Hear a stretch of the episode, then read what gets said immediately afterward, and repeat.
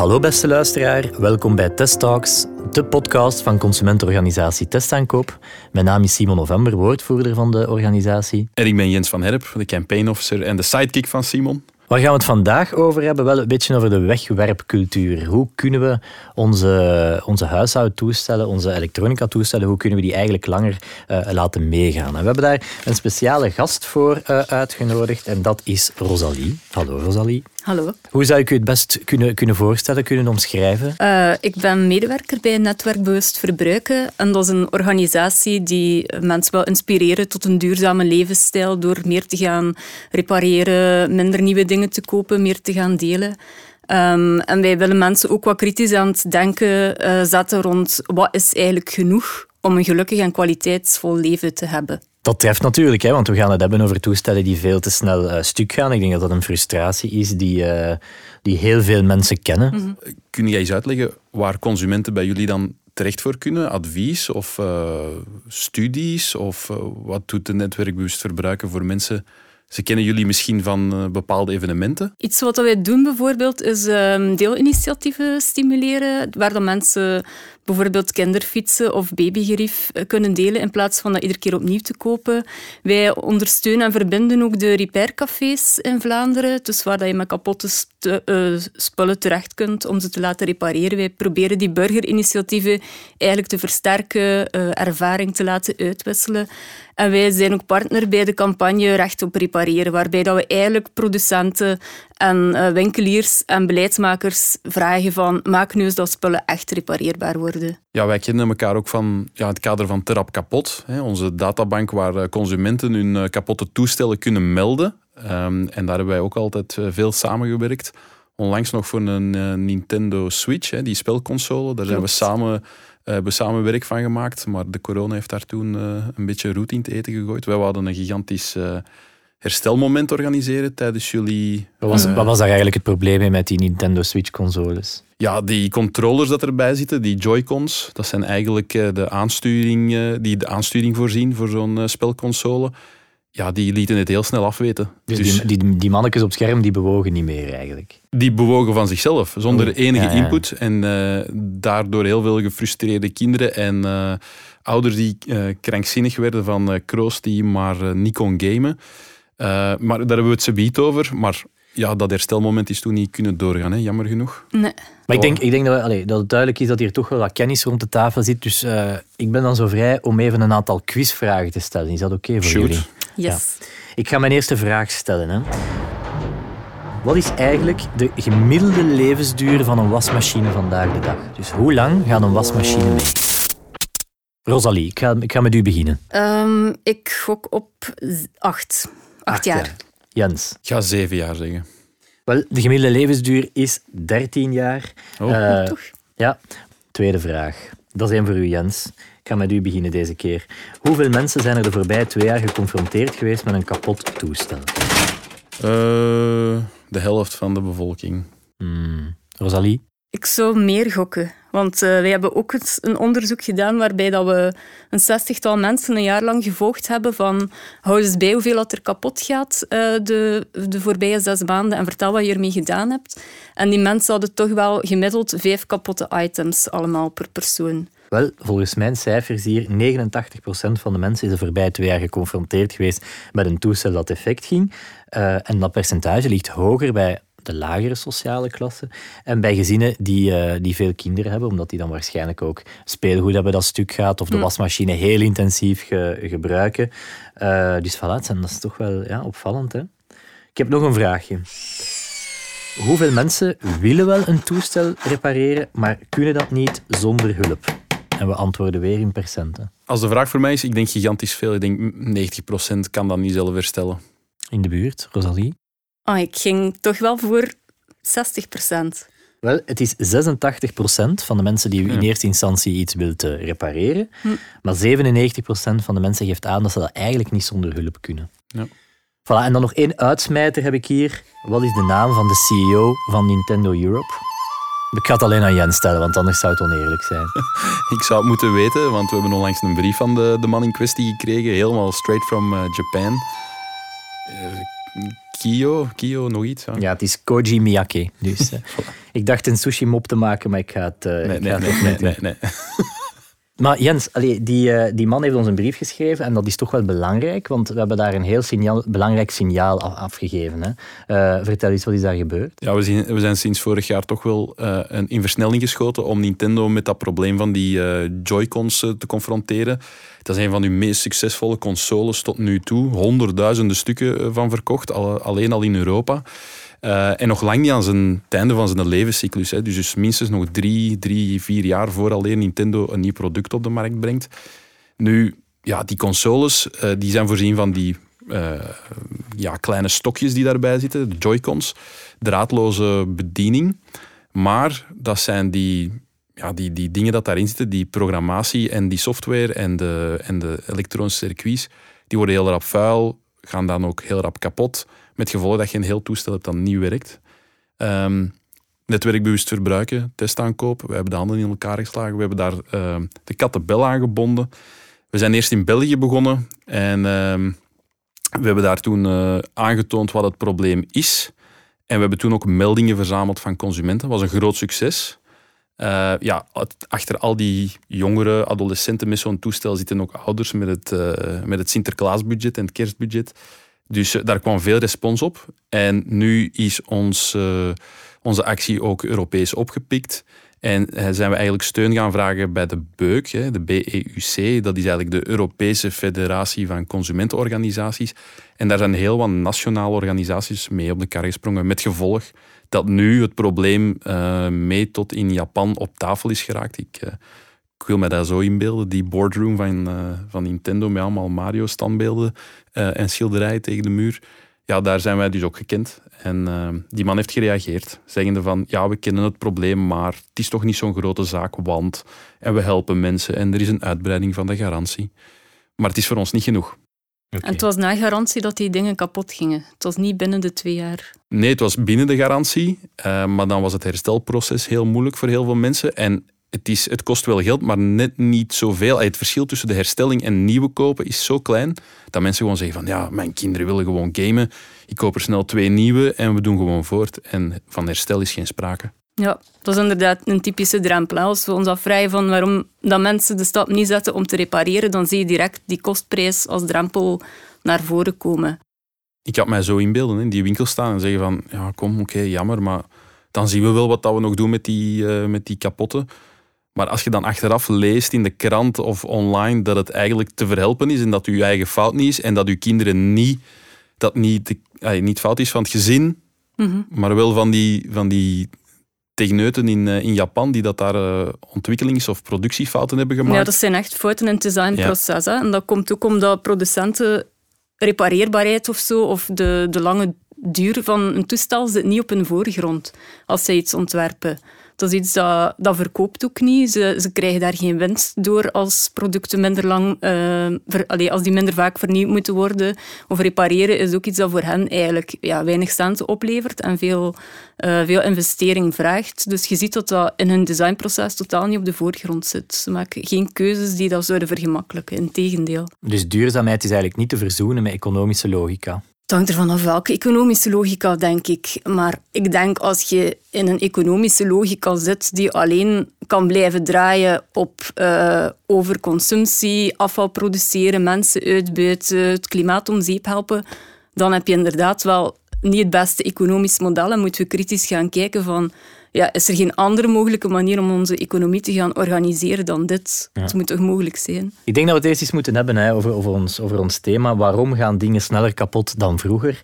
Uh, we gaan eens luisteren naar wat uh, Thomas Opzomer van iFixit daarover te zeggen heeft. Het verleden was niet op alle vlakken beter, maar op sommige vlakken ging het in het verleden beter. Er was in het verleden een bepaalde cultuur waarbij men meer investeerde in hetgeen men al had en minder uitkeek naar hetgeen men nog kon krijgen. En ik denk dat dat voor een stuk ook um, het gevolg is van actieve marketingcampagnes van fabrikanten die ons voortdurend wijsmaken dat we niet gelukkig kunnen zijn als we niet het laatste, het beste, het nieuwste hebben. Voor een stuk kun je je de vraag stellen of er iets is in de condition humaine, of er in de mens iets ingebakken zit dat dat op een of andere manier in de hand werkt.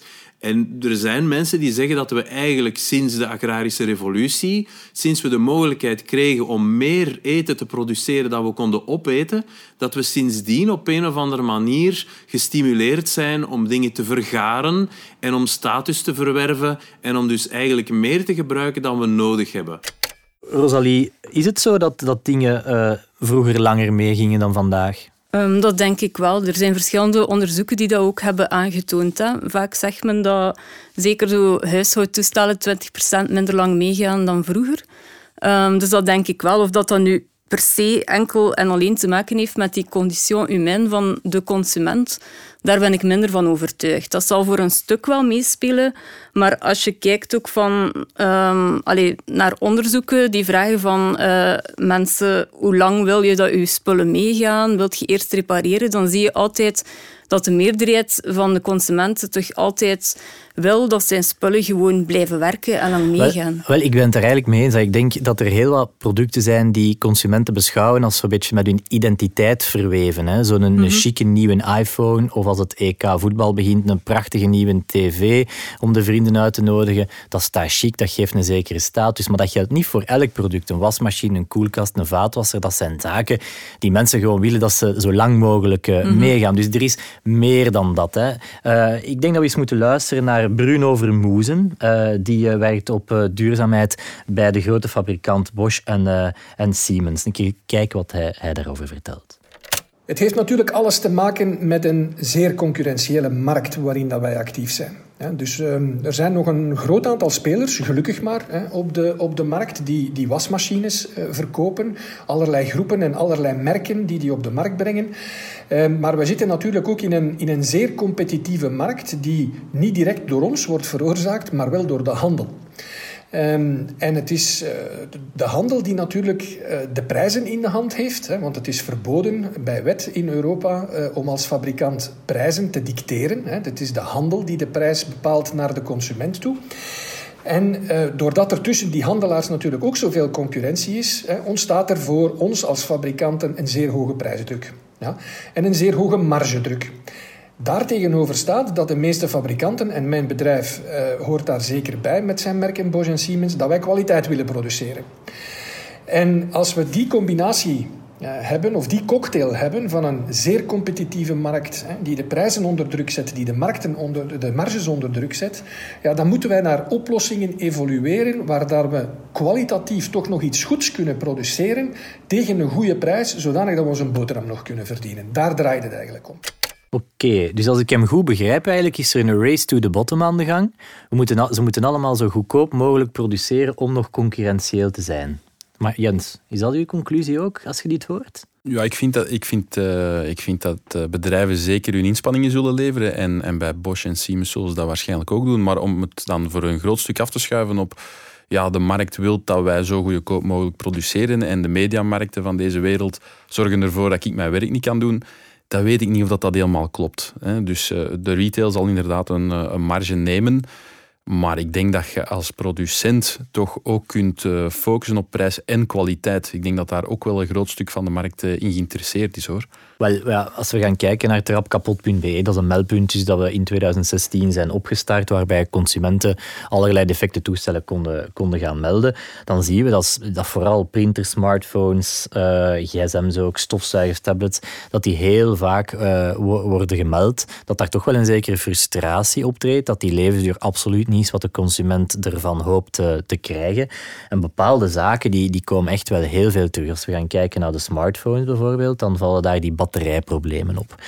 Rosalie, is dat iets wat, dat, wat dat u bekend in de oren klinkt als reparateur? Ja, zeker. Allee, als reparateur, het is niet dat ik zelf smartphones repareer natuurlijk. Uh, we hebben al vrijwilliger op repaircafés onder andere. En we gaan ook vaak in gesprek met herstellers. Maar inderdaad, um, batterijen die, die vastgelijmd zitten, die je niet kunt verwijderen uh, zonder de rest van een toestel te beschadigen. Dat is een vaak terugkomende uh, klacht. En dat gaat volgens mij ook wel een stukje in tegen uh, wat dat we hoorden uh, bij Bosch, dat het alleen met prijs te maken heeft. Er zijn ook echt wel keuzes die producenten maken, bijvoorbeeld om niet met standaard onderdelen te werken of met vaste procedures om stukken um, vast te klikken, die niet met modulair design werken.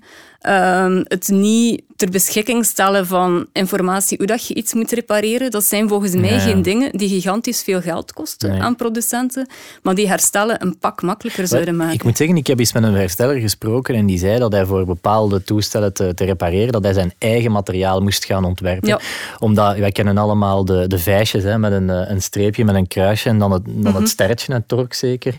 Maar er zijn dus fabrikanten die er een sport van maken om nog eens andere vijzen te gaan maken, zodoende dat je die niet goed kan repareren en dat je als consument dus eigenlijk weer sneller gaat vernieuwen, toch? Ja, inderdaad. En dat is ook zo'n voorbeeld van het gaat niet enkel om prijs. Het is echt de bedoeling dat je je product niet open krijgt en jezelf kunt gaan repareren. Of het is misschien de twee. Als ik lijm neem in plaats van ijzeren ja, stalen vijzen, dan is dat en goedkoper en je kan het niet repareren. Dus dat is win-win. Of ben ik nu echt te negatief? Ik denk, allez, om nog eens terug te komen op wat Bruno zei daarin net, uh, de retail uh, zorgt voor een, voor een heel stuk uh, van onze marge die, die verdwijnt of die niet terugkomt naar ons.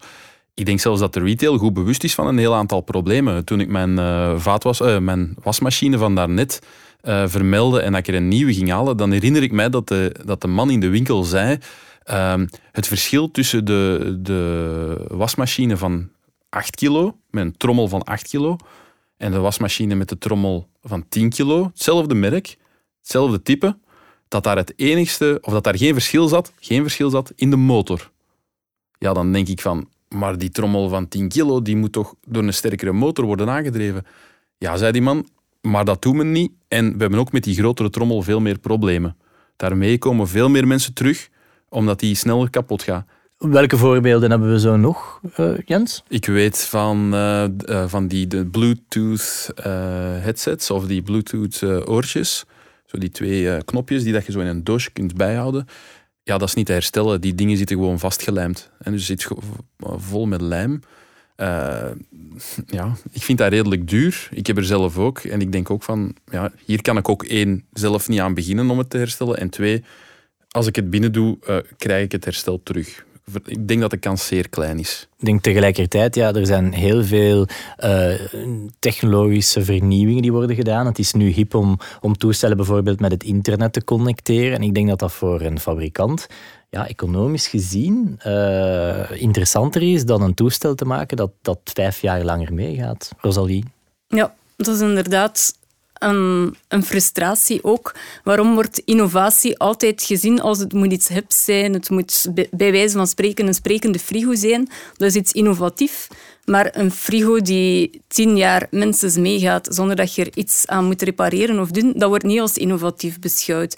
Dus dat is echt weer die keuze van producenten om in het ene te investeren en in het andere wel. Dat zie je ook bij um, vandaag bestellen, morgen thuis geleverd dat, dat lukt wel om daar een heel proces rond op te zetten, daarin te investeren. Maar vandaag mhm. iets kapot, morgen hersteld, nee, dat kan dan niet te herstellen is, is duur, gaat traag. Uh, mensen moeten lang wachten op wisselstukken, herstellers ook. Dus dat zijn echt keuzes die gemaakt worden. En dan ja, doen producenten dan nu bewust of onbewust? Dus maar brengen ze nu iets op de markt dat we met, met, het, met gedacht van, ja, kijk, we gaan, dat, we gaan zorgen dat dat zo lang gaat meegaan uh, en dat dat dan kapot gaat en de consument gaat vernieuwen? Of is het eerder een soort van, laten we het schuldig verzuim noemen. We maken iets waar we weten het is kwalitatief niet top, zijn matige materialen. We hebben echt bespaard in heel de productieketen. En als het dan vroegtijdig stuk gaat, ja, dan, dan is dat maar zo. Ja, ik denk eigenlijk vaker het tweede. Dat het inderdaad iets is van, het is gewoon geen prioriteit. Het is hun verantwoordelijkheid niet op de een of de andere manier. Um, het is niet belangrijk genoeg om daar wel een prioriteit van te maken. Dus eerder schuldig verzuim, alhoewel dat je ook wel een aantal gevallen hebt gehad waar dat duidelijk de bedoeling was. Um, ik denk aan de updates uh, waar dat er ook uh, rechtszaken rond zijn geweest van Apple, um, die bewust een toestel Ehm, dus dat, dat is wel duidelijk dat dat met ja, kwaad opzet gebeurt eigenlijk. Zijn er dan ook fabrikanten die wel inspanningen doen? Hè? Dat, dat, dat, jullie als herstellers of uh, ja, dat jullie kunnen zeggen van goed, bon, hier moeten we zeggen, fabrikanten doen toch hun best om toestellen langer te laten meegaan? Um, goh, rond het langer laten meegaan heb ik niet zo direct voorbeelden, maar um, een, een, bedrijf dat vaak naar voren wordt geschoven ook is uh, Tefal of SEP. Gewoon omdat die garanderen van je hebt tien jaar onze wisselstukken. Je kunt tien jaar die wisselstukken bestellen. Je krijgt die vlot, je krijgt uitleg hoe dat je die uh, kunt uh, gebruiken. Dus dat, is wel, dat is wel een mooi voorbeeld van hoe dat repareerbaarheid en kwaliteit bij sommige producenten wel degelijk een verkoopsargument is. Mhm. Want ja, als er geen verkoopsargument zou zijn, als ze als consumenten er niet op in zouden gaan, dan zouden ze het ook niet doen. Dus ze moeten er wel ergens brood in zien, neem ik aan. Ja. Maar laten we zeggen, het gaat niet om Nintendo alleen. Uh, heel populair, de Apple iPhone bijvoorbeeld, krijgen we heel vaak te zien op ons meldpunt ook. Uh, Sarah, die hebben we ook eens geïnterviewd. Die had daar een specifiek probleem mee. Ik ben wel fan van iPhone. Uh, van Apple. Maar na twee jaar, tweeënhalf jaar, merkte ik toch dat de batterij minder lang meeging. Um, dus dat ik hem, ja, ik, ik laat sowieso mijn gsm uh, s'nachts op. En, uh, maar ik merkte dat ik, dat ik hem in de namiddag dan ook al moest gaan opladen. Na een tijdje merkte ik ook dat hij niet tot 1% ging voordat hij echt plat was. Maar uh, in het begin was dat 10% en dan viel hij al uit. Dan uh, na een tijd was dat 20% en viel hij al uit. Dus die ging nooit niet meer tot, tot nul eigenlijk. Dus dat was wel al vervelend. Maar het ergste voor mij was eigenlijk dat hem in de kou, uh, als ik buiten was, dan viel hij, na een tijd viel hij gewoon al uit van onder 45% Dus ik kon die s'nachts opladen. Ik kon dan s'morgens gaan wandelen met mijn hond. En eigenlijk was die al tijdens de wandeling viel die bijna uit dat zijn super dure toestellen. Oké, we moeten er eerlijk in zijn. Mooi design, hele goede camera. Valt veel positiefs van te zeggen. Maar ja, zo slecht repareerbaar, zo duur en toch zo populair. Dan moet er toch iets in de psychologie van de mens zijn om dat te blijven kopen. Ja, alhoewel dat je ziet dat de gebruiksduur van smartphones de laatste paar jaar toch wel weer gestegen is. Dat die stilletjes aan het opklimmen is. Die is van één jaar naar drie jaar gegaan. Um, bij laptops zie je ook dat die nu tot zeven jaar gebruikt worden in plaats van vier jaar enkele jaren terug. En hoe komt dat dan? Uh, omdat er eigenlijk minder echt spectaculaire innovatie is bij die toestellen. Dat mensen iets hebben van oké, eigenlijk uh, die downloadsnelheid is heel goed, die, die beelden, die camera's zijn goed. Moet ik nu nog eens uh, een nieuw toestel gaan kopen om een verbetering te hebben die eigenlijk niet zo heel veel bijbrengt? Dus van het moment dat, dat die technologische innovatie wat vermindert, zie je wel dat mensen een toestel opnieuw langer gaan gebruiken. Ik heb wel eens een Oostenrijkse studie gelezen, en die is nog niet zo oud, dat mensen sneller van uh, uh, smartphone veranderen dan van t-shirt. Ik vond dat toch wel ja, bijna schrijnend om, om, om te zien eigenlijk. Als we eens even teruggaan naar, uh, naar Apple. Uh, ze hebben blijkbaar hun lesje toch nog altijd niet goed geleerd. Want we zitten ondertussen aan de iPhone 12, als ik me niet vergis. Um, en die toestellen zijn niet meer te herstellen, behalve door Apple zelf. En natuurlijk komt dat met een, uh, met een stevige kostprijs. we hebben ook eens gevraagd aan Thomas Opzomer van iFixit wat hij daarover denkt. Je kan je de vraag stellen wie dingen moet kunnen repareren. Dus vanuit het standpunt van Apple is het prima als zij de enige zijn die hun producten kunnen repareren. Vanuit ons standpunt is dat niet prima. Apple heeft zeer bewust een bepaald model met een heel gesloten systeem. Zij doen het op een aantal vlakken ook helemaal niet slecht, in die zin dat bijvoorbeeld binnen hun eigen systeem van eigen reparatie hun toestellen zeer herstelbaar zijn. De eerste componenten die je tegenkomt als je het uit elkaar haalt, zijn de batterij en de display. En dat zijn precies de elementen die het vaakst moeten vervangen worden. Maar daar staat tegenover dat je die telefoon enkel open krijgt met een schroevendraaier die heel speciaal is aan Apple, omdat zij een schroefje speciaal hebben ontworpen om te vermijden dat je die schroevendraaier toevallig al zou liggen hebben. En zo zijn er een heleboel elementen uit hun systeem die werkelijk bewuste keuzes verraden ten voordele van een gesloten systeem.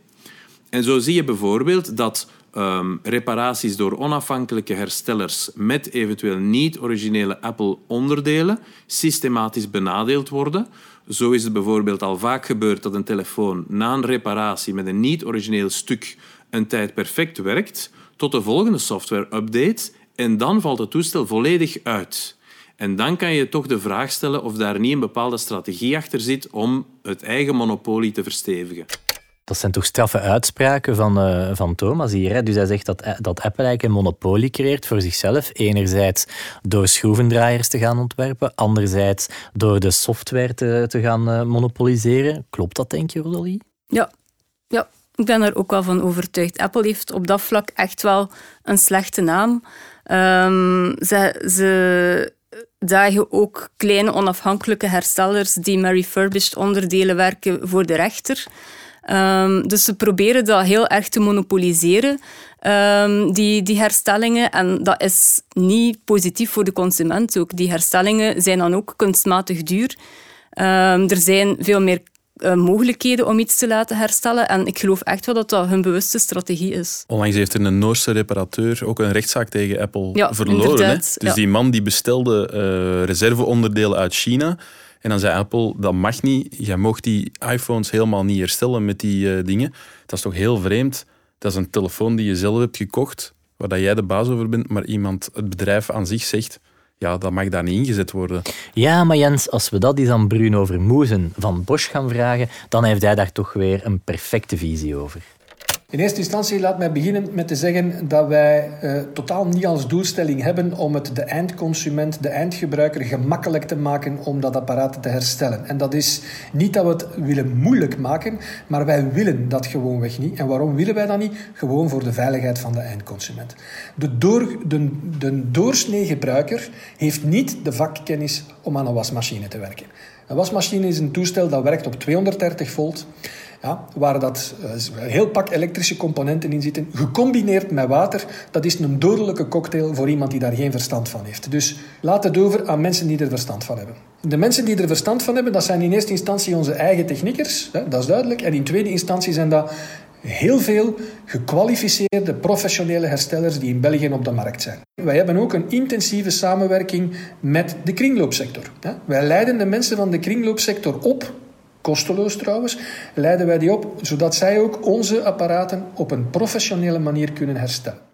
Ja, ik denk dat die consument gemakkelijk een uh, professionele hersteller kan vinden en daar uh, een correcte prijs voor kan betalen voor de herstelling van zijn eigen wasmachine. Dus ik zie het probleem. Ik denk niet dat er heel veel mensen zelf aan dat wasmachine gaan beginnen herstellen.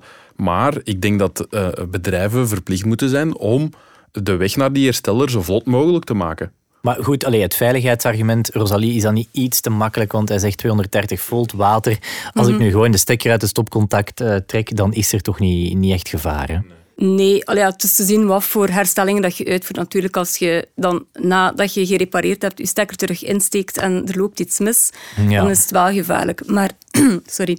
maar het klopt wel dat dat veiligheidsargument echt heel, heel, heel vaak wordt ingeroepen door producenten. En dat dat niet altijd, vind ik, hoe afgecheckt wordt van klopt dat nu eigenlijk echt wel in dit uh, geval? Of is het gewoon een heel makkelijk argument voor hen om te gebruiken om te zorgen dat je als eindgebruiker of als uh, professionele hersteller die niet door hen erkend is, gewoon niet toegang krijgt tot wisselstuk en informatie. Er zijn echt wel herstellingen die je wel degelijk kunt doen. Um, dat is ook een argument dat ze vaak gebruiken naar repaircafé-herstellers. Als, ja, dat zijn daar wat prutsers die er niks van af weten. Dat zijn heel vaak mensen die een technische opleiding hebben gehad, die professioneel hersteller zijn geweest, die echt wel weten wat ze doen.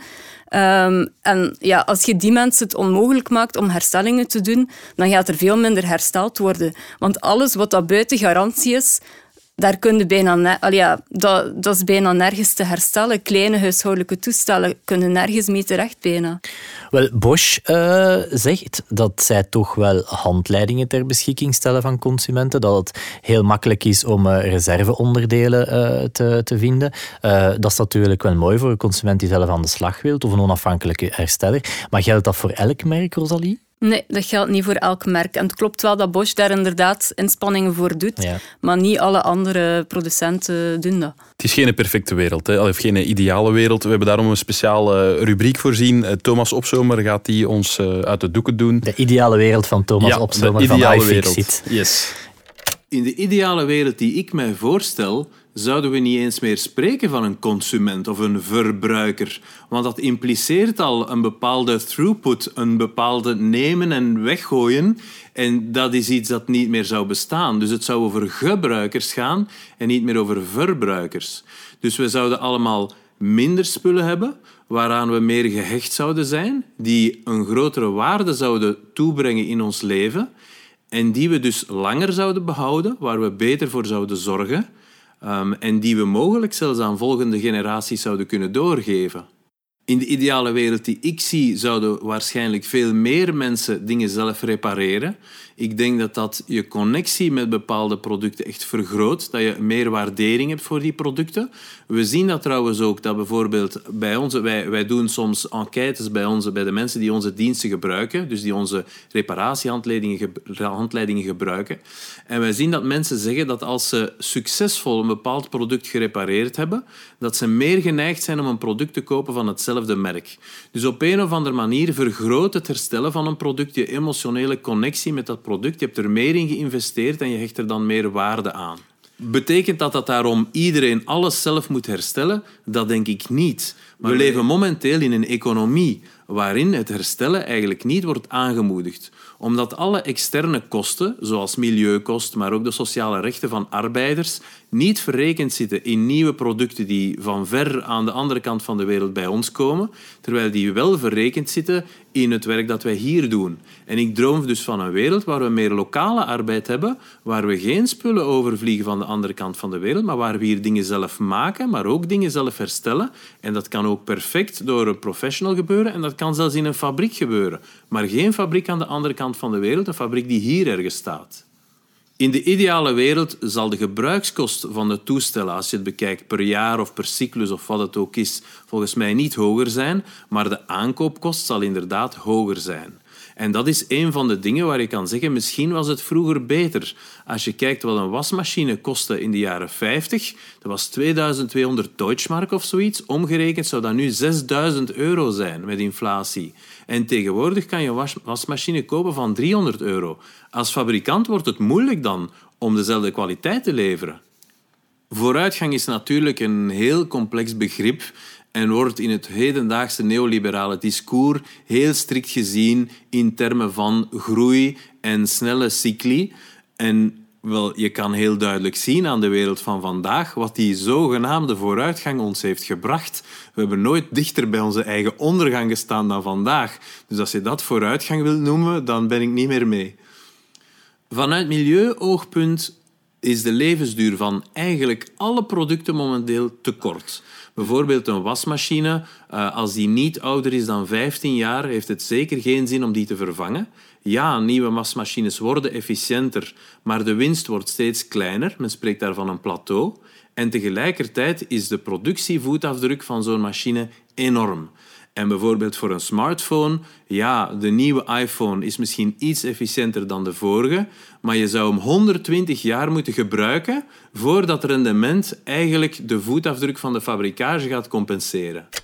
Dat is een heel mooi discours van, van, van Thomas. Hè? Allee, dat is toch... Ik word er een beetje warm ja. van. Ja, ik ga mee naar zijn ideale wereld. Eh, we gaan, eens, we gaan, we gaan, zijn, we gaan zijn tekst eens... Uh, of hetgeen hij gezegd heeft, is opknippen. Hè? Mm -hmm. geen consumenten meer, Jens. Ja, ik denk dat we daar terug naar. Ik denk dat, we, ik denk dat dat ooit heeft bestaan, hè. lang, lang, lang geleden. Uh, mensen verbruikten alleen wat dat de aarde voortbracht. En ze hadden de kleren aan die dat ze hadden. Daar moeten we niet terug naartoe gaan, maar wel een soort van uh, economie die ervoor zorgt dat uh, wat dat je koopt, dat dat zo goed als voor het leven is. Ik, ik, ga, daar even, mhm. ik ga daar even op inpikken. Hè. Dus als, we, als hij zegt van geen verbruikers meer, geen consumenten, maar gebruikers, dan begin ik automatisch te denken aan van die leasingsystemen. Dat bestaat ook al dat je, dat je, dat je gaat betalen voor een dienst en niet, bepaald voor het, niet echt voor het product zelf. Ik weet dat er in de luchthaven van Schiphol, als ik me niet vergis, dat er betaald wordt voor het licht, maar niet voor, voor de lampen. Mhm. Is dat iets, Rosalie, dat je denkt dat, je, dat dat voor consumenten ook zou kunnen helpen? Dat je voor de dienst van een wasmachine of van een printer betaalt, veel meer dan voor het product te bezitten? En zou dat verschil maken qua levensduur? Ik denk het wel, omdat uh, die toestellen zouden dan ook echt uh, langer moeten meegaan en uh, er tegen kunnen om intensief gebruikt te worden, omdat ze door meer mensen tegelijk zouden gebruikt worden. Um, en uh, ook als je betaalt voor een dienst, dan moet, die, dan moet dat toestel functioneren. Dus de producent moet gewoon zorgen dat dat toestel werkt. En als het niet werkt, is het zijn verantwoordelijkheid om dat te repareren en de dienst uh, goed aan te bieden. Dus ik denk wel dat dat zeker zou helpen. En ik denk dat we ons inderdaad af en toe wat meer de vraag moeten stellen: wat hebben we nu eigenlijk echt zelf nodig in ons eigen huis? Pak een printer. Hebben we dat eigenlijk nog nodig? Hoeveel moeten we vandaag eigenlijk nog printen in deze digitale maatschappij, waar dat je allee, tickets en zo kun je gewoon op je smartphone laten zien? Zo die huis, tuin, keukenprinters bieden eigenlijk niet zo'n goede kwaliteit. Het zijn typisch toestellen die niet lang meegaan, die heel moeilijk te repareren zijn. En we hebben copyshops en printshops waar dat je gewoon kwalitatieve toestellen hebt, waar dat je iets kunt laten printen. En eigenlijk, als je het allemaal, alle kosten berekent, aan een goedkopere prijs dan met je printer thuis. Dus is dat ook niet een beetje een switch die we moeten maken om meer naar dat soort uh, modellen te gaan dan iedereen zijn eigen printer en broodbakmachine en ja, allerlei toestellen? Langs de andere kant, mensen met kinderen die gaan het beamen dat uh, als er gegeten wordt aan tafel, dat er vaak meer eten op het kind hangt en op de grond ligt uh, dan, uh, dan het er uiteindelijk in de mond en in de maag ver verdwenen is. Dus die wasmachine die hebben we wel nodig. We kunnen, we kunnen niet zonder. En we gaan niet meer naar de Dijlen of de Demer om onze, om onze was te doen, natuurlijk. nee, nee, het is echt afhankelijk van toestel tot toestel. Vandaar dat ik ook de printer als voorbeeld ja. pak en niet, en niet de wasmachine. Niet alles kun je in dat soort collectieve systemen organiseren, maar toch wel meer dan dat we vandaag denken. Thomas heeft nog iets heel interessants gezegd. Hè? Uh, een iPhone die moet je 120 jaar lang gebruiken. En pas dan is het ecologisch verantwoord om een nieuw toestel te kopen. Te kopen omdat er dus eigenlijk al zoveel CO2 wordt uitgestoten in de productie en het ontginnen van de, van de metalen om zoiets te maken. Jens, ga jij eigenlijk nu een smartphone langer gebruiken dan jij dat weet? 120 jaar is nu wel heel optimistisch, ik gun het u, hè? maar hoe lang denk je... Heeft dat een impact op je consumptiepatroon, denk je nu dat je dat weet? Ik was daar wel al mee bezig. Uh, recentelijk uh, mocht ik van onze werkgever een nieuwe laptop uh, kiezen, maar ik heb bewust gezegd van ja, die, die van mij doet het nog. Die is nog prima. Zet me maar bij de volgende cyclus van vernieuwing, van de computervernieuwing. dus ik wacht nu zes maanden, werkt die nog prima. Misschien wacht ik dan nog eens zes maanden. een telefoon, ja, daar ben ik misschien wat gevoeliger aan. Ik heb de vorige inderdaad snel uh, ja, teruggestuurd, uh, omdat ik hem uh, gewoon onvoldoende kwalitatief allee, vond. En deze, daar hoop ik toch wel lang mee te doen. Ik heb nu wel zo'n model waar ik denk, ja, hier kan ik een hele tijd mee voort. Maar ik vind dat wel, allee, van die vernieuwing van toestellen, echt heel interessant. Want je ziet nu ook wel met het nieuwe energielabel dat eraan komt vanaf maart voor een aantal toestellen. De A+++++ verdwijnt en we gaan terug naar A, B, C, D enzovoort. Heel veel mensen gaan door verkopers gepusht worden om te vernieuwen. En dan gaat gezegd worden, meneer, mevrouw, een nieuw een nieuwe koelkast, een nieuwe diepvriezer, energiezuiniger en zo. Maar eigenlijk, Rosalie, als ik het zo goed begrijp, dan houden we beter onze toestellen die we nu hebben en die nog functioneren. En dan doen we eigenlijk beter uh, voor het milieu dan een nieuw te kopen. Ja, klopt volledig. Um, van, van koelkasten en wasmachines wordt meestal gezegd... Uh, het is pas nuttig van die te vervangen um, door een efficiënter toestel als die als minstens 15 jaar oud zijn. Maar de gemakkelijkste energiebesparing, de gemakkelijkste CO2-besparing is inderdaad gewoon niet iets nieuws kopen. Um, dat is iets dat veel te weinig in de picture wordt gezet. Er wordt gezegd, uh, we moeten met z'n allen aan het klimaat werken, uh, niet meer vliegen, geen vlees meer eten. Maar uw toestellen langer gebruiken is een relatief eenvoudige maatregel met echt veel effect. Er is um, een onderzoekje geweest van Babette Porcelein in Nederland en die wou zien van in een gemiddeld huishouden van een Nederlander wat heeft nu het meeste CO2-impact. En zij kwam uit op dat de aankoop van nieuwe spullen, van nieuwe elektrische producten. Dat heeft meer CO2-impact, meer milieu-impact ook, dan het eten van vlees of vliegreizen. Okay, ja. Dus, dus eigenlijk, ik gebruik beter een stofzuiger die superveel lawaai maakt, uh, in eigenlijk meer elektriciteit verbruikt dan een, dan een nieuwe. Maar dan nog doe ik vanuit milieuoogpunt beter dan een nieuwe te kopen, omdat er in die productie al zoveel uh, milieu-impact is. Ja, dat is inderdaad. De, dat is de, de grootste impact zit echt in die productiefase en bijna niet in de gebruiksfase. Dat is bijna voor alle elektrische toestellen zo en zeker voor ingewikkelde toestellen als smartphones, tv's. Uh, computers. Prima, op mijn droogkast staat een dikke grote B. Uh, ik had daar al schuldgevoel over, maar dan laat ik die gewoon uh, nog tien jaar staan. Hè. Dat is goed. Als het zo lang trekt, ja. Ja, denk het wel. Dat is ook wat, uh, wat uh, Thomas zegt. Hè. Um, die energie-efficiëntie um, is in de jaren 90 heel sterk gestegen. Maar nu valt er op dat vlak amper nog winst te boeken. Dus inderdaad, we moeten op zoek naar een andere manier om uh, energie te besparen. En dat is minder nieuwe toestellen kopen. Wat wij als testaankoop ook altijd aangeven is van verleng gewoon die garantietermijnen. En nu zijn we beperkt op twee jaar. Ehm, is dat iets, Rosalie, dat jij ook zou zien als oplossing? Zouden fabrikanten gestimuleerd zijn om meer duurzame producten te maken als ze wettelijk verplicht worden om die al minstens twee jaar te laten meegaan? Ik geloof daar heel sterk in. Dat verlengen van garantie uh, daar een heel goede hefboom voor kan zijn. Want het zal producenten gewoon verplichten om te zorgen dat die toestellen robuuster zijn, steviger zijn en ook gemakkelijker gerepareerd uh, gaan kunnen worden. Ik denk dat dat eigenlijk de beste manier is uh, om op dat vlak uh, vooruitgang te boeken. Je ziet ook op het vlak van repareergedrag van mensen, psychologisch. Um, als je kijkt naar wat dat er ter herstelling wordt aangeboden bij professionele herstellers, dan is 95% van de dingen die aangeboden worden, zit nog onder garantie. Dus dat wil zeggen dat een keer dat die garantie voorbij is, dat mensen ook al denken van ah ja, dat heeft geen zin om te repareren. Te dat gaat te duur worden, te traag gaan, um, whatever. Dat gaat zelf niet gerepareerd kunnen worden. Dus dat is echt een heel belangrijke psychologische drempel voor mensen ook. Er zijn toch ook retailers die nu al een commerciële formule aanbieden voor repair. En die zeggen van uh, ja, voor een vaste prijs per maand kan je een soort van verzekering hebben bij ons. Als je het toestel mhm. bij ons hebt gekocht en je betaalt maandelijks dat bedrag, dan ja, dan is de herstelling voor ons garantie of geen garantie.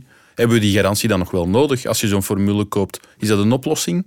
Goh, dat is een minder sterke oplossing dan die garantie. Want die garantie is verplicht en alle producenten moeten daar dan aan voldoen. Met zo'n abonnementformule leg je eigenlijk um, de verantwoordelijkheid opnieuw bij de consument. Die moet ervoor gaan kiezen of dat hem die verzekering wil of niet. Als retailers dan die verzekering ook nog relatief duur maken, ga je de situatie krijgen dat consumenten daar niet voor kiezen. En dan hebben ze weer het argument van, ah ja, maar de consument wil niet repareren. Terwijl met een garantie ga je dat probleem niet hebben. Maar die herstelabonnementen die worden wel uh, hip, hè? want Van den Boren heeft nu net zoiets op de markt gebracht. Uh, en ze herstellen dan ook meer dan de toestellen die je daar gekocht hebt. Dus ze gaan ruimer dan dat. Uh, we hebben dat eens voorgelegd aan onze collega Tom Thijssen, die ook ons meldpunt kapot opvolgt. die ook zeer thuis is in repairability en durability. Tom, laat uw licht eens schijnen we hebben herstel, het herstelabonnement van Van de Boren onderzocht en we zijn tot de bevinding gekomen dat het eigenlijk gaat om een soort van verzekering. Uh, de producten die gedekt worden door de, door de verzekering zijn ja, de koelkasten, grote, grote huishoudtoestellen. En, en, laat het nu net die toestellen zijn uh, die eigenlijk het langst meegaan. Uh, dat halen we uit de resultaten die we binnenkrijgen via ons meldpunt Rap Kapot. Um, bovendien zijn al die toestellen sowieso al gedekt door een wettelijke garantie van twee jaar. Uh, de vraag is dus, uh, ga je goedkoper af zijn uh, met dat herstelabonnement? Nee. en tegelijkertijd ook ga je meer geneigd zijn om producten te kopen die, die langer meegaan. en daar denk ik ook dat we niet positief op kunnen antwoorden. Wat moet er dan eigenlijk wel gebeuren? Wel, als we dan Thomas Opzomer, onze man van iFixit, gaan vragen, dan is hij voorstander van een tax op nieuwe spullen. Bruno Vermoezen van Bosch Siemens dan weer, die zegt dat de BTW op herstellingen uh, moet verlaagd worden. Laat ons eens luisteren naar hun bijdrage. Er is inderdaad een veel te klein verschil ja, tussen de kost van een herstelling vandaag en de prijs van een nieuw product. En dat is vaak de oorzaak waarom mensen zeggen ik herstel niet, ik koop nieuw. Ja. En dat is natuurlijk slecht. Dat moeten we als fabrikant toegeven. Ik denk dat er daar ook een rol is weggelegd voor de overheid. Indien zij echt herstel willen promoten in het kader van circulaire economie, in het kader van levensduurverlenging van onze toestellen, dan denk ik dat de overheid daar een belangrijke taak in heeft om de herstelsector, en ik kijk niet enkel naar mezelf, maar ik kijk ook naar al die professionele herstellers die supergoed werk leveren daar in de Belgische markt, verlaag die een BTW. Verlaag die van 21 naar 6 procent en dan ga je al een groot aantal herstellingen meer kunnen doen en minder de consument de neiging geven om te zeggen ik gooi weg en ik koop nieuw. BTW verlagen, dat klinkt natuurlijk logisch. Uh, natuurlijk, de Europese BTW-richtlijn die moet daarvoor veranderd worden. Want als ik me niet vergis, uh, voorziet hij nu alleen een verlaging voor het repareren van fietsen en schoenen en lederwaren. Maar dus eigenlijk raar genoeg niet voor elektronica en high-tech. Dus Rosalie, zou dat eigenlijk een oplossing kunnen zijn? Goh, ik denk dat alles wat er inderdaad toe kan bijdragen om dat slechte die, dat, dat prijsverschil uh, tussen nieuwkoop en herstellen te, te vergroten, dat dat zeker een goede, een, een goede optie is. Een btw-verlaging oké, ja, ik verwacht er alleen geen wonderen van. Het is niet dat er nu massa's meer fietsen en textiel en lederwaren hersteld worden doordat je die btw-verlaging hebt. Kijk naar textiel, dat is een want het wegwerpproduct ja, bij uitstek. Ja, dus- maar dat verandert natuurlijk ook niks aan uw, aan uw manuren, hè, aan de, de, de, de arbeidskost. hè. Dus Inderdaad, maakt het repareren minder arbeidsintensief. Ontwerpt u toestellen dat ze rapper en gemakkelijker te repareren zijn. Dat zal ook al helpen. En de loonkost, ja, daar moeten we ook wel naar kijken. En ik vind wel um, dat het klopt dat de overheid daar een belangrijke rol in heeft en zeker zou kunnen investeren in uh, meer tewerkstelling, onder andere sociale tewerkstelling in de hersteleconomie. Kringwinkels bijvoorbeeld, die laten heel mooi zien Um, als, je die, uh, uh, als je die loonkosten kunt verlagen, dan is het wel mogelijk om ook meer dingen te herstellen. Dus het is mogelijk, maar dan moet er iets gedaan worden aan die, aan die dure loonkosten van het arbeidsintensieve herstelwerk. Als ik hersteller zou zijn, ik zou niet direct die 15% btw die de overheid niet meer claimt, die dan gewoon gaan voorzien in een prijsverlaging voor mijn klant. Ik denk niet dat dat ineens gaat gebeuren, dat, de, dat een laptopherstelling 15% goedkoper wordt. Maar dat wordt een meer inkomst voor de hersteller ook. Er zijn, er Laat zijn ons ook... eerlijk zijn, het is niet dat die mannen uh, allemaal miljonair worden van die herstellingen die ze uitvoeren. Hè? Nee, er zijn trouwens ook studies die aantonen dat een btw-verlaging niet, uh, niet helpt. Hè. Dus dat bijvoorbeeld economische studies van kappers in Finland, ook btw-verlaging. Uh, en in het begin zie je dan de grafiek naar beneden knikken. Kappers worden goedkoper. Na een aantal jaar zit je terug op hetzelfde niveau, omdat de kappers gewoon het verschil zijn beginnen aanrekenen in uren. Dus dat is geen zaligmakende oplossing. Hè. Dus we moeten eens gaan kijken of luisteren liever naar Thomas Opzomer, die daar uh, misschien een andere suggestie heeft. Een probleem momenteel is dat recyclage enkel wordt bekostigd door de opbrengst van de gerecycleerde materialen. En dat is geen duurzaam model, omdat vaak uh, raw materials, dus de zogenaamde maagdelijke materialen die wij uit de natuur halen, die komen vaak nog goedkoper uit. En op dit moment hebben wij eigenlijk geen financieel model om dat te compenseren. We zouden eigenlijk, als we binnen het, het huidige financieel model blijven, zouden we eigenlijk moeten een tax heffen op de verkoop van nieuwe producten, waarvan we opbrengsten zouden kunnen gaan gebruiken om producten te gaan recycleren of om producten te gaan repareren. Ja, er zit iets in, hè? Er zit zeker iets in, ja. Dan legde de, dat gaat ook een beetje over de true cost, eigenlijk, uh, op die manier. Dan, dan zorg je inderdaad dat nieuwkoop, met alle kosten dat dat maatschappelijk en ecologisch met zich meebrengt, dat dat ook effectief duurder wordt. Um, en dat is een van de redenen ook waarom dat wij bijvoorbeeld voor um, repair scores pleiten, omdat dat een instrument geeft ook aan de overheid om te kunnen inschatten van welke producten, welke toestellen zijn er uh, gemaakt om te repareren of een duurzaamheidslabel zijn gemaakt om lang mee te gaan. Die kunnen we misschien minder belasten en slechte leerlingen uit de klas, die gaan we meer belasten. Dan, zo krijg je ook een, een tax um, ja, die, die die ervoor zorgt dat duurzame en herstelbare producten goedkoper worden ten opzichte van, van de andere mhm. producten. Er zijn nog andere oplossingen, hè, Jens? Ja, zoals Simon. Ja, in Zweden. Wat doen ze in Zweden? Wat doen ze in Zweden? Wel ja, daar zorg je er eigenlijk voor dat de werkuren van een hersteller uh, dat die fiscaal aftrekbaar zijn. Tot de helft kunnen terugkrijgen, hè, ja, ja, dacht ik. Dus dat is toch wel heel ingenieus natuurlijk. Je moet, dat daar, je moet er dan wel voor zorgen dat dat uh, niet met grote administratieve last uh, is voor de consument, want anders zal hij het ook niet gebruiken. Ja, maar de Belgische kampioen in fiscaal aftrekbare dingen. Hè. Maar dan wordt onze belastingsbrief nog complexer, Rosalie. Ja, ja.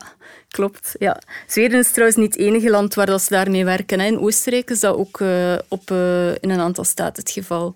We gaan ook eens moeten spreken over die herstelscores. Want dat is iets waar, uh, waar ze in Frankrijk ook heel intensief mee bezig zijn.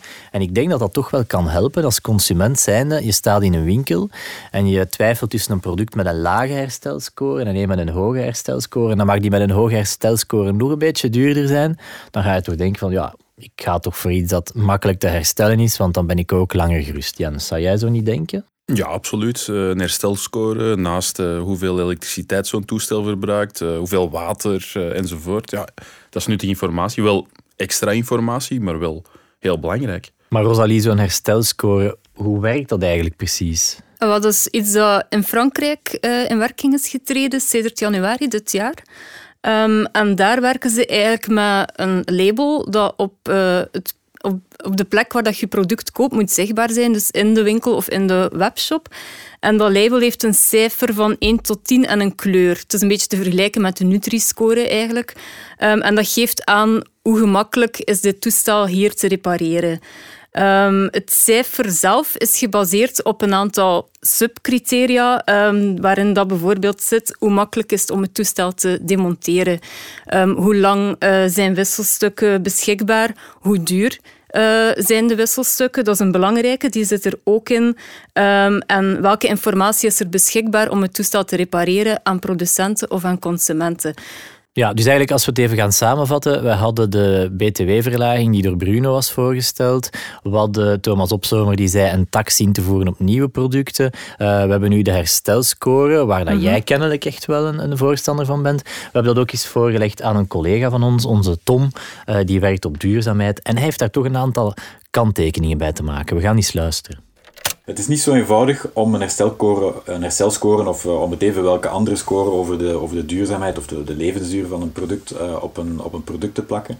Uh, om, de, om de eenvoudige reden dat die informatie moeilijk te achterhalen is. De, de meeste fabrikanten hebben wel een goed idee van hoe lang hun producten kunnen meegaan en, en wat de eventuele beperkingen zijn van die producten. en ze weten ook heel goed hoe herstelbaar hun producten zijn. Ehm, maar die informatie die zit bij de fabrikanten en uh, die wordt niet noodzakelijk uh, zomaar gedeeld. Ja, kan je daarin volgen? Kan je hem volgen, onze Tom? Goh, ik kan volgen dat um, het geen zaligmakend middel is, die mm -hmm. Daarmee gaan we het probleem alleen niet oplossen. Dus het moet uh, onderdeel zijn van een bredere strategie met andere maatregelen, gelijk garantieverlenging en dat soort dingen. Maar ik vind het eigenlijk wel een goede zet van met zo'n repairscore uh, te starten. Um, Tom geeft aan van ja, het is allemaal moeilijk te controleren en producenten moeten het invullen. Klopt allemaal, maar ik vind wel dat ze in Frankrijk een best hebben gedaan om te zorgen dat de criteria die ingevuld moeten worden echt objectief en meetbaar en vaststelbaar zijn. Dus dat die eigenlijk relatief gemakkelijk te controleren zijn. Wat ik ook goed vind aan het Franse systeem, het is echt een onderhandeld compromis geworden tussen NGO's, ehm, herstellers, producenten. Ehm, het is er soms wel hard aan toegegaan, maar een aantal dingen hebben het wel gehaald. Zoals de prijs van de wisselstukken die erin zit, wat een heel belangrijke drempel voor consumenten blijkt te zijn. Producenten hebben geprobeerd om dat uit de repairscore te halen en het is er toch in gebleven. Hetzelfde met de mogelijkheid om de software te... Ehm, herinstalleren, dat zit ook mee in de criteria. En ze hebben er ook voor gezorgd dat elk uh, criterium eigenlijk belangrijk is. Dus um, stel dat je uh, slecht scoort um, op het geven van wisselstukken, maar je scoort op alle andere um, criteria goed, dan ga je toch nog altijd een slechte score krijgen. Zijn je wisselstukken okay, ja. enorm duur, je krijgt een slechte score, ook al zijn ze beschikbaar en levert je ze snel. Dus op dat vlak vind ik het wel uh, een goed systeem. Maar het klopt natuurlijk, ja, als er geen extra controles ja. door externen worden uitgevoerd, is het dat, altijd met een Dat is het, ja, controles kosten geld. Uh, de overheid moet dat dan re regelen. Maar Jens, um, zou zo'n herstelscore u over de streep trekken voor een bepaald toestel of kunnen stimuleren om iets te kopen? Ja, tuurlijk. Ik denk ook niet dat het genoeg is. Ik denk dat het een eerste stap is naar een grotere golf van verandering. Uh, het is een essentiële uh, noodzakelijke stappen, maar hij is niet voldoende. En we kunnen ons eh, gaan focussen op uh, de details. Ik ga ze zo noemen, maar experten zoals Rosalie die zitten aan tafel, die vechten daarvoor om die scores zo objectief en zo goed mogelijk te krijgen. Maar iets dat ik zelf ook heel belangrijk vind, is dat je kunt zeggen, die score is er, dat gaat verder Europees moeten uitgerold worden. Dat is, dat is het doel, dat is clear cut. Hè. De mhm. Fransen nemen vaak voor van die consumentenzaken het voortouw. Nintendo hebben zij ook als eerste in Europa getackeld. Um, je hebt iemand nodig die moedig is en die een eerste stap zet. Mhm. Nog beter dan herstellen is natuurlijk een toestel gewoon laten staan en dat het gewoon blijft draaien. En ik kan me wel voorstellen dat er tussen de merken onderling wel grote verschillen zijn qua betrouwbaarheid. Want wij doen ook als testaankoop zijnde elk jaar een grote bevraging. We doen dat ook samen met andere landen in Europa. Uh, en dan vragen we ook aan consumenten om een, een score te geven naar betrouwbaarheid toe van die toestellen. Als ik de resultaten er eens even bij neem, en Rosalie, ik kijk vooral naar jou, je moet eens zeggen of, dat, of dat je daarin kunt terugvinden. Ik kijk naar de wasmachines, ik kijk naar de droogkasten. Miele staat daar telkens op één. Uh, bij de wasmachines gevolgd door Friac en Bosch. En bij de droogkasten gevolgd door Siemens en terug Friac.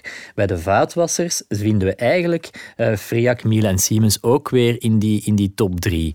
Klopt het dat die merken ook effectief duurzamer zijn, minder snel moeten gerepareerd worden, sterker zijn? Is dat iets wat je als uh, vrouw binnen de reparatiewereld kan beamen? Goh, ik moet eerlijk zeggen dat ik daar eigenlijk geen zicht op heb. Dat zijn dingen die wij niet echt bekijken. Eigenlijk is het, allee, het is heel goed dat organisaties als Test en Koop dat soort testen doen en bestaan. Maar eigenlijk zou dit overbodig moeten zijn. Eigenlijk zou je toch als consument gewoon naar de winkel moeten kunnen gaan en zien van wat houdt een toestel in, geen verborgen addertjes onder het gras, dat soort dingen. Mm Oké. Alleen vooruit. Uh, Rosalie wil dat testaankoop overbodig wordt. Uh, we zullen u nog eens uitnodigen ja, voor een podcast. Ja, ik hoop dat uh, netwerkbewust verbruiken ook overbodig ja, wordt. Dat is eigenlijk onze job. wij moeten onszelf overbodig maken, dat is waar. Maar ja, wij zitten niet in de ideale wereld. we moeten daar misschien wel naartoe. Dus ik denk dat het toch belangrijk is dat wij gaan zien voor die essentiële spullen die we wel nodig hebben. We, we hebben het hier nu over wasmachines enzovoort.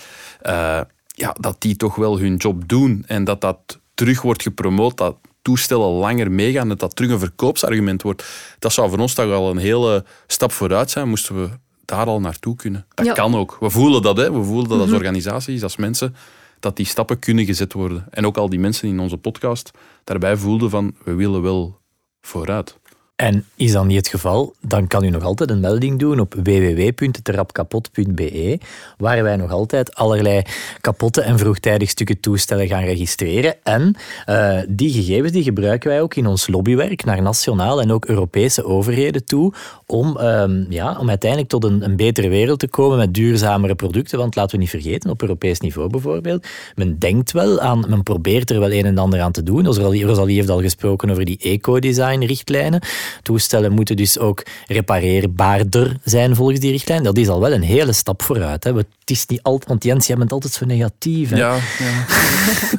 nee, voilà, het, is, het is niet alleen zwarte sneeuw, wil ik zeggen. Dus er mhm. is ook wel progressie ergens. Ja, dat denk ik ook. En inderdaad, we hebben het ook gezegd, meer en meer um, retailers en producenten beginnen repareerbaarheid ook als verkoopsargument te gebruiken. We kunnen daar kritisch over zijn van hoe dat, dat dan in de praktijk is, maar het geeft wel aan dat er meer interesse voor is en dat ze toch beginnen geloven. Ook van eh, consumenten vinden dat ook belangrijk, die repareerbaarheid. En dat is wel een nieuwe evolutie.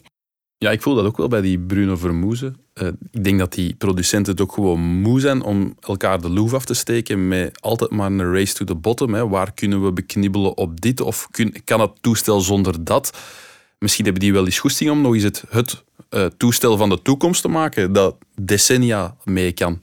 Zou wel tof zijn. Allee, ik leer ook, zoals dat jij zegt, uh, Simon, uh, altijd bij elk einde van de podcast. Wat hebben we vandaag geleerd? Ik leer een melding in kapot is ook een stap naar een meer duurzamere wereld waar repair een meer centrale plek heeft.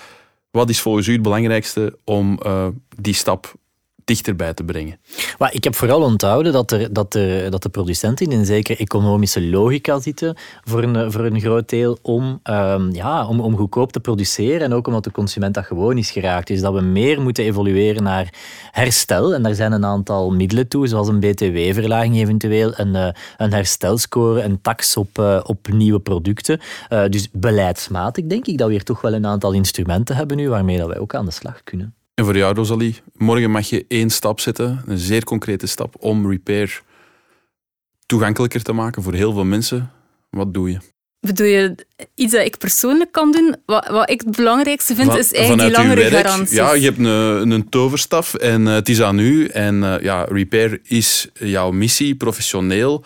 Uh, wat doe je? Ja, goh, ik vind het moeilijk kiezen tussen twee. Enerzijds die langere garanties vind ik echt wel ja, een cruciale... Akkoord. En anderzijds dat mensen ook gewoon inderdaad meer van hun spullen gaan houden, die, die onderhouden, die naar waarde schatten, content zijn met hetgeen dat ze eigenlijk hebben.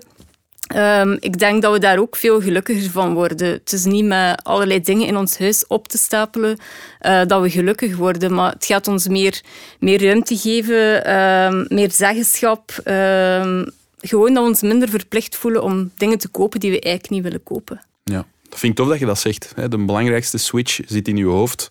Het is daar beginnen en niet wachten op gewoon totdat dat reserveonderdeel uh, klaar ligt ergens bij een hersteller. Je kunt ook zelf al in actie schieten. We hadden Rosalie ook kunnen uitnodigen voor onze Black Friday podcast. Ja, eigenlijk wel. Misschien een andere richting uitgegaan. Ja. Zo, hè? Ja. Ja. Goed, dan denk ik dat we hierbij kunnen afronden. Het was super interessant. Uh, Jens, uh, dank u wel. U zie ik natuurlijk snel terug. Rosalie, ook echt bedankt voor het komen. Het was Heel uh, zeer gedaan. fijn, heel leerrijk. en u, beste luisteraar, graag tot een volgende keer. Dat is nuttige informatie, maar wel heel belangrijk. Is dat uw conclusie ook, als je dit hoort? Het is geen perfecte wereld, hè? Ja. Rosalie, is dat iets wat, dat, wat dat u bekend in de oren klinkt als reparateur? Ja, zeker. Dus eigenlijk, ik gebruik beter een stofzuiger die superveel lawaai maakt. Is dat een oplossing? Ja. Ja. Maar ja, wij zitten niet in de ideale wereld. Jens, jij bent altijd zo negatief, hè? Ja, ja. De mission. Ik geloof daar heel sterk in. Zou wel tof zijn. Ik dacht een sushi-mop te maken, maar ik ga, het, uh, ik ga het toch niet doen. Ja. Dat vind ik tof dat je dat zegt. En is dat niet het geval, dan kan u nog altijd een melding doen op www.terapkapot.be. Er zit iets in, hè? Er zit zeker iets in.